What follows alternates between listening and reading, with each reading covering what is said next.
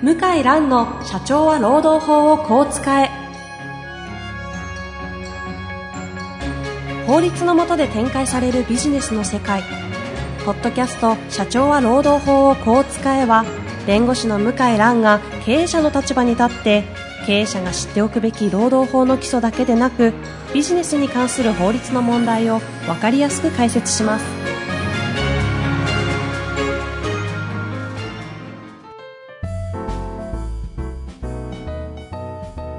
んにちは、遠藤和樹です。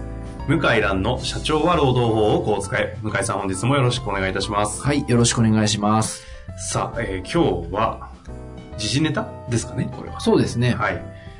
あの、新しくできそうな助成金についての情報があるそうなので、ちょっとそれについて今日お話ししたいと思うんですが。はい。えっ、と、勤務間インターバル制度の導入と助成金とうん。いうテーマです。勤務間インターバル制度。はい。何のこっちゃという感じですが。何のこっちゃということですが、えーえー働いてる方がですね、はい。会社を退社してからう、んうん。会社をこう物理的にこう出てから、うん。ご自宅に帰り、うんで、まあ、睡眠をとって、翌日に出社するまで、うん。この勤務間、あ特定の日と特定の日の間の、うんえーインターバル時間を一定時間空けることを求める制度です。で、そしてそれをしっかりと守れると、はい。国からの助成金が入ると。と、守れるというか、そういう制度を社内に作って、導入したな。そうですね、導入して、まあ、就業規則等に定めて導入して、で、労務管理の、まあ、ソフトウェア、ちょっとどういうソフトウェアかは、普通のタイムカードでも、まあ、できるような気がするんですけども、うん。まあ、そういった、まあ、その導入費用を支援しますよなるほと。なんですかね。普通のタイムカードでいいような気がします。あ、これはもう、あれですか、特定の国が指定する機械そうですねうん、そうなんですね。いや、と特定の機械は別にいらないですよ。いいらないと思います。あの、単に会社出て、あの、次の日に何時に来るかだけですから。うん、うん、タイムカードでもできると思うんですけども、ねうんな、なんちょっとよくわかりませんが、その点は、まあ、こういった制度を導入すると、助成金をまあ最大限100万円払いますよと。まうん。うん。あ、そういった制度中小企業向けの助成金みたいですね。はい。はい。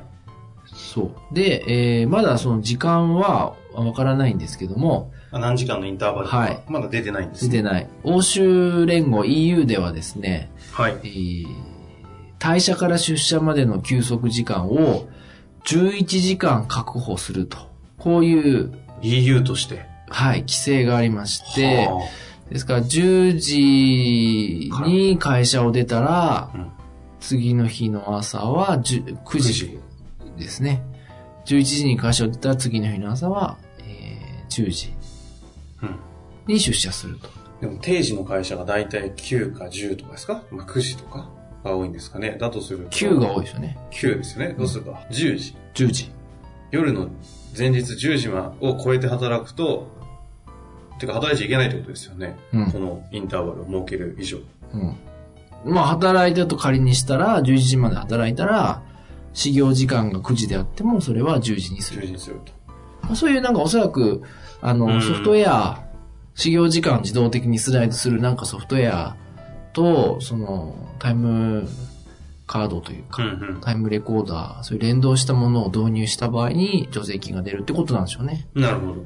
これもともと、あの、今あの、これは明確な規制ではないですけど、うん日本も過労死ラインというのがありまして、残業、1ヶ月の残業時間が80とか100とか、120とか言われてて、で、その根拠は、あの、やっぱり家で休む、十分に休む時間があるかどうか。と言われてまして、例えば80時間だとすると、仮に、い1ヶ月、例えばな、まあまあ20日勤務するとすると、はい。残業80時間だと4時間残業することになりますよね。すると、6時に終わって4時、4時間残業すると10時じゃないですか。うん。すると、その10時に家を出て次の日9時に来ないといけない。うんと、ちょうど休息時間で11時間になりますよね。10時に出て9時に来る。はいはい。ところがこれが残業時間100になると、仮にあの、20日勤務だとするとですよね。はいはいはいまあまあ、簡単に計算上、えー計算上仮に。うんすると、1日5時間じゃないですか。5時間というと、6時終業だと11時まで仕事する。9時、6時だと。で、次の日また9時ですから、休息時間が10時間しかないわけですよね。で、なるほど120時間になると、毎日12時まで残業してることになるんで、うん休息時間9時間しかなくなっちゃうんです。うん。なるほどですね。家で睡眠時間やっぱりどんどん短くなりますよね。うんうん。ということで、もともとあの過労死ラインというのは、その家での休息時間から逆算して、うん概算で、まあこのぐらいじゃないかっていう、そのラインを定めたと聞いたことがあります。へえ。むしろい今までのルールをちょっと違う形でうん。表現したっていう。そう、そうとも、感じですよねそうとも言えますね。ええ。休みをこう取らせると。インターバルとしはいて、しっかりと。はい。なるほど。これはなかなか面白いというか、サービス残業とかあるじゃないですか。はで、これはインターバルは会社出てからカウントが始まるから、うんサービス残業もやっぱり休息時間には入らないんですよねう。ん。なるほどね。会社出た時からですから。だから、まあその会社出た時が客観的にわかるように、なんですか、社員証かなんかで IC レコーダーで、強制、なんか出る時にこうかざすとか、なるほど。そういう仕組みを取るんでしょうね。うん。それで、あの、一定の制度を整えた場合は、助成金を出すよと。そういう仕組みなんでしょうね。なるほど。私はとても賛成ですね。賛成ですし、もともと今、ああの、本貝先生がおっしゃってた通り、その今の制度ができた発端の考え方から別にそんな大きくずれても見ないようですし。そうそうそう。これ、実はこの案は野党案なんですよ。労基法の改正案の、もう廃案になっちゃいましたけど、まあ今またこれから始めると思いますけど、去年、ん？今年？今年かな？去年の労基法改正の時に野党案なんです。残業の上限規制とか、そういうことよりは、インターバル制度導入すべきだっていう罰則付きで、これ野党案なんですね。野党共一法案だ、統一法案だったと思うんですけど。あ、そう、そんなの出てたんそうそうそうそう。やっぱ日本はアメリカというよりは、雇用問題はヨーロッパに近いのでな、るほど。アメリカは解雇自由の国なんですけど、えヨーロッパは解雇規制厳しい国も結構あって、うんうん。で、EU で一応、あの、統一的な規制を作ってるから、えうん。EU を真似する方が馴染みやすいというか、文化的にも。文化的にも馴染みやすいというところで、えー野党案で出てきて、うん。で、結構安倍政権って野党案そのまま丸飲みすること多くて、インターバル制度も、その正面切って、あの、自民党案にできないけど、うんうん。助成金出すからやってみてくださいっていうふうに、事実上のなんだろう、改正案みたいな。なるほど。あ、そういう見方なんですか、これ。僕はね、えー僕はそう思いましたけど、はあはあはだから2017年4月から、あの、早ければスタートとこう書いてあ、あます。そこまで出てますか？もうどう書いてますね、私が見てる記事でいくと。そうなんですね。ちょっと私の方出てなかったですか？なるほど。2017 7年。年度から最大100万円の支給があるかもしれないと。うんまだ詳細は未定であると。なるほど。まあ、ある種のガイドライン的な、ガイドライン？的な感じなんですか？を出さずに助成金という形で出したみたいな。うん、そうそうそう。助成金という形で、あの、もし、あの、必要であれば、やりたい会社があれば支援しますよと。うん。非常にいいと思いますよ。普通にやってる会社であれば、普通にそれこそ今までの残業規制とかをちゃんとそれなりにやっとけば、まあ、あんまり大きくは外れなそうです。外れない受給もできそうな感じうんです。外れないけど、結局、例えばですよ、はい。繁忙期になったら、徹夜が2日連続あるとか、そんな職場あるじゃないですか。そうですね。あの、締め切り間際はええ徹夜が3日続くと。はい出版業関係そうそう。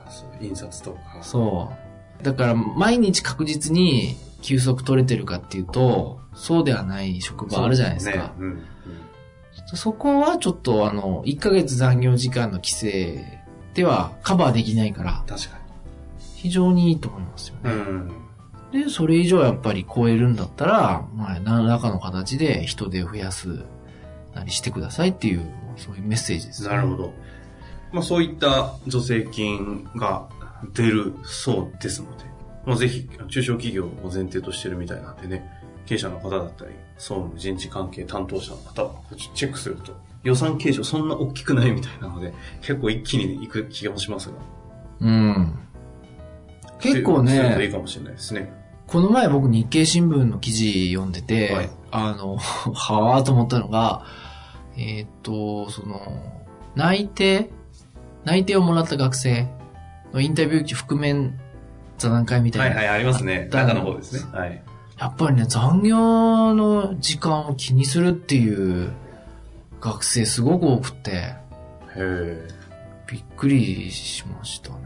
あ、かなりやる気のある優秀な方のはずの子たちなが。な感じなんですけどね、よ読んでる限りは。うんうんだけど、私は農残業のこの会社をえ選びましたとか、うんはあ、なるほどなーっていう、内定なんか何個ももらってるようなあ方の中座談会で、なるほどなーと、まあこういう時代なんだなーっていう。あ。あの、向井さんが前々回の同一賃金、同一労働、あの、安倍は政権のあの、猛烈社員のい、話をはい、はい。されてた時の、あれにつながると思いますけどね。そっていうのは結局、わ今の若い子たちって、同じ会社にずっと働いてても、キャリア上がっていかないの分かってるんでう、、そう。会社じゃないところで自分のスキルとか能力とかあそうそうあそういうことか分かってるんだと思うんですよね。そういうことだね。いや、非常にね、言ってることはす、あの、筋が取って、はいしっかりしてる、こう、なんか大学生だったんですよ。働きたくないわけじゃないはずですよね。うん。だ、だけど、なんかやたら農産業にこだわ、な私はなんか重視しましたってあって、まあその会社終わってからの活動も忠実させたいって言ってて、まあなんか仕事やりたくないってわけではないんだよなってこんだけ優秀なやる気のある。なんかそういう、えっ、とね、なんか大学は有名じゃないんだけど、うん。指定校みたいなな、その大学は有名じゃないんだけど、内定いくつも取ったっていうそういうなんか学生集めたうん日経新聞の座談会だったんですけど、うん。要するにその書類選考では苦労したとか、はいはい。でもこうやってアピールしたとか、うんうん。そんな感じの座談会だったんですけど、はいなるほど、今遠藤さんから聞いて、それだったら、あの、納得いきますね。まあ、あとはね、外でのネットワーク作るとか、勉強だけじゃないと思いますけど、は若い子たちって結構すごいですよ。仕事終わりの、よくアフターファイブで飲み行くとかじゃないんですよ。い。そんなに外でいろいろやってるんだっていうぐらい。と会社のその枠に収まっても保証されないから、自分で積極的に行動しないとダメだと思ってるんですよね、うすうす。意外と終わった後にそのまま、あの、合コンとかに行ってる子って、まあそうじゃない子たちもいて、そんな精力的にビジネスとして働きかけの自分のキャリア作っていくんだっていう。すごいなぁなんか、どこどこに会いに行くとか、あーどうにか会食を設定してもらってとか。あの、異業種、まあ昔、もう言い方古いのかもしれんけど、異業種、交流会みたいな。うん、そういうのいっぱい出ててあれって若干パーティーみたいな感じじゃないですか。じゃないんですよ。もっと真面目ですよね。た、例えばなんかあれですか、はいそのなんかいろんな企画出して携帯のアプリ作ってみるとか。あとか、そうそうそう。でも終わった後とかには、なんか自分たちのプロジェクトチーム持って、労働はしてないんですけど、企業とかに提案をするような、なんかこういろいろ活動にいや、正しいね、それが。いや健全だなと。いや、健全。中国の優秀な若者もそんな感じですよ。やっぱり、優秀な子たちって本当そんな感じですよ、うん。やたら人脈がひ、あの、広いですよ。ですよね。うん。平気で、もうい入社1年目、2年目から、営業とかバカバカ取ってくるんですけど、何かって見ると、そういう時間帯に社長さんとかとすごい人脈作っちゃってるんで、そりゃ売り先あるよね、みたいなね。ああ、でもそういう理、そういう優秀な人はすごいね。とかね。ああ、なるほど。いや、僕そこまでその記事読んだ時は考えなかったけど、だインターバル制度なんかは当たり前だよみたいな時代になりますね。ねえそうしないと、社員からしたら、なんかこう自分を、そうそうそうそう。ね、制限されて、潰されちゃうと思っちゃいますからね。その発想はね、遠藤さんはだから30代、ちょうどその、はいまあ、前後はい。じゃないですか。僕40、アラフォー。アラフォー。アラサーですね。アラフォーはないですね。うんそういう発想は。そうなんですか。うん、あの、バブルが崩壊してはい大学生になったうん。ダメだと思いつつも、でも先輩方は結構どっぷりその会社文化あ使ってる人が多いから、そういう人を見て仕事するじゃないですか。うん最初の10年とか。あ。うん。だからそれ残っちゃいますよね、その影響が。確かでも、結局銀行とか行った人ほとんど辞めたのかな。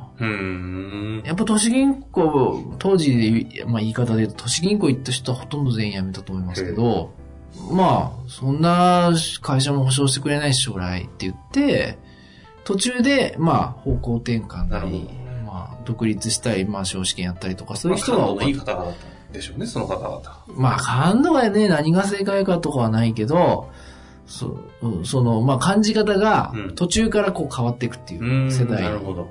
なんだけど、今の20代、10代の子は、生まれた時から不況ですから、不況というか低成長時代ですから、だから、そんなね、一つの会社で30年、40年なんて考えてないですよね。考えてないですよ。僕入社2年目の時なんて、あの、金曜日終わった瞬間に飛行機で北海道とか飛んで、北海道の経営者の方とか会いに行ってましたよ、呼ばれて。へで、日え。帰りで帰ってきたりして。日帰りじゃない、一泊とかで。それはまたすごいな。すると面白いねって言われるんで、またいろんな人が紹介してくれるんうで、気づいたら辞めちゃいましたけど。うんそういう子たち、もっとそんなもんじゃないですよ。今の子って。会社、友達に会社やら、後輩にやらせて、うん大学生の。うん。で、自分たちは給料もらわないけど、終わった後にそこでビジネスやってる子とか、いっぱいいますよね。えーあの、池井戸潤、はい。池井戸潤さんっていうのかなあの、小説か。あの、なんだっけ、えー半沢、半沢直樹、はいロケ、ロケット。下町ロケット。下町ロケット。はい新しい小説知ってます？知らないです。出たばっかりのやつ。陸王って知ってます？陸王？陸王。え、読んでみよう。読んでみよう。知らないです。陸王って出て、今年出て、で、今結構売れてんですけど、はい。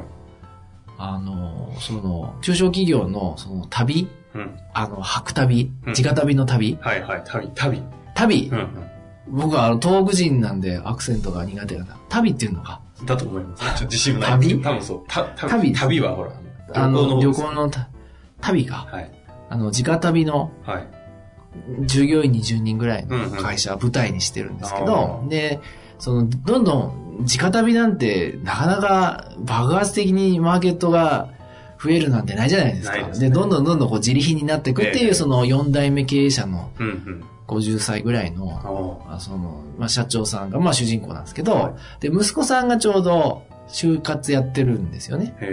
就活やってて、で、行くとこ行くとこ落ちてう、んうん。で、で、しょうがねえから、おお前、俺の会社手伝いよみたいになって、でも、言っとくけどと、直旅に未来はないぞと。うんうんだから、俺の会社継ごうと思うなと。うんで、まあ、あの、まあ、今時の学生なんで、言葉遣いもちょっと、あの、変わってるし、うんお父さんだから素直になれないんで、こう、馴染めないわけですよね。うんうん。で、お父さんも悩んでるから、あのー、直旅をモデルにして、新しいスポーツシューズを作ろうとうん。なったんですよ。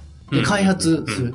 で、そのスポーツシューズってこれ、あの、読みたい人全部あそうネタバレになってます、もしかして。まずいまずい。今まあまあ結局、うん、そうかそうか。それで結局、まあその、新規事業立ち上げになって、で、人手が足りないからお前やれって息子さん言われて、うんで、一からいろいろやるわけですよう。ん。で、どんどんこう成長していく。そしたら、就活もうまくいったんですね。要するに、学生時代にそれを新規事業みたいな形でやってて。うん、そうそう。あの、就活やりながらやってた。ああ、いや、それはうまくいくに決まってますよ。で、留年したんですよね、はあの設定からいくと。もしくは、第二新卒みたいな形で。え、面白そうですね。そう、それで、はい。なるほどなと思ったのは、まあ、それはフィクションもあると思うけど、要するに話す内容変わるじゃないですか。うん自分はこうやってこうやってって言ったら、ビジネス感覚ですもんね。そしたらその、全然死んでるような面接官、今までリクルート活動やって、まあ同じようなこと話すじゃないですか。うんうん。いろんなマニュアルとかあって、はい。もう死んでるみたいな面接官の人だったのに、その話してから、んちょっと教えてほしいと思って、うんでどんどんこう、面接がうまくいくようになって、内定出ちゃったみたいな、あそういう物語あてか、もはで、やその子内定いらないですけどね。まあいらないんですよ。う。ん逆に言うと、そういう人は欲しいんですよね、今は。うん僕らの時代はリクルートスーツをおそらく着て、はいまあ確率的な答えしてう、ん。枠にはまってれば、僕昔あの、大企業、まあ今も勤めてますけど、友人で、はい。で、理系の友人だったんですけど、で、学校推薦みたいなんですよ。うん僕は国立大学だったんで、理系は学校推薦なんですよ。うん。うん。研究室が推薦してくれて。だけど、彼なりに、その、ちょっとこう、尖った自分を演出したくって、なるほど。で、その適正検査ってあるじゃないですか。で、こう、ちょっと尖った自分みたいな感じで書いたら、お、あの、推薦されてんのに落ちちゃったらしいんですよ。普通ありえないのに。はい、はい。で、また尖ったこと書いたらまた落ちて、で、その研究室の人からも、お前何やってんだって言われて、もうちょっと恥ずかしいからやめてくれって言われて、で、確率的な答え書いたら受かったって言ってた。ダメなんだなって、その、ちょっと尖ったみたいな。ーまあ欲しい人材がね、そうじゃない。だからもうその保守的、確率的なことが求められてんだなって言ってたのを今思い出しましたね。なるほど。今ダメでしょ、おそらく。いやでも、結果的にはそういう層が多いと思いますよ。その中の一部でちょっと尖った子が欲しいって取ってるとこ多い。あありますけど、取ったところで尖った子たちってやめてっちゃいますけどね。まあまあまあまだって、すごいですよ。これはもうそのその子の名前は言えないですけど、あ。ある、一応すごい有名な私立の、誰もが知ってるような大学出てて、はいビジネスとかもガンガン、大学1、2年生、3年生からやりまくってたんですよ。ああえて就職するのか、起業するのか、どうするのかなと思ったら、一旦1年間、本当に誰もが聞いたことある上場企業に、しかもないし、日本、うん日系企業に入って、日系企業の実態見てきますって言って、あえてそこの内定取って、外資とか全部受かってたんですよ。うん。全部決定、ないし1年入るんですけど、もう辞める気で入ってますからね。そんなのありかと思いながら、まあ、そうでしょうちょっねと。そこの構造を見てから、やりたいことやりますとか言ってましたけど、だ結構そういう子たちいますよ。あーなんか話がだいぶそれたな。でもインターバルです。あ、インターバルか。はいああ、もう、もう今のその若者からしたら、インターバル、何それっていう、当たり前じゃんっていう、そういう感じなんじゃないですか。導入しないとちょっといい人取れないとか、そういう時代になるんじゃなですか、ないってきそうですよね。ずーっと会社にいるような人はいらないよ、みたいに、うん逆にね。そう会社が宣言し始うめる。ん。だ副業、あの、副業自由みたいな会社出てくるっていうのは、あれも同じですうんうよね。ん。だから、なんか変わってる、これから変わるんじゃないかなっていう気がしますね。まあ、だいぶ今日は、あの、あ私的な考え方も、あの、入りましたけど、ええぜひ、あの、実際に助成金がそういうのが出てるそうなのでそうなんですね。経営者や人事の方とかね、ちょっと調べてもらって、はいうまく活用してみるといいかもしれないですね。はい。本日もありがとうございました。はい、ありがとうございました。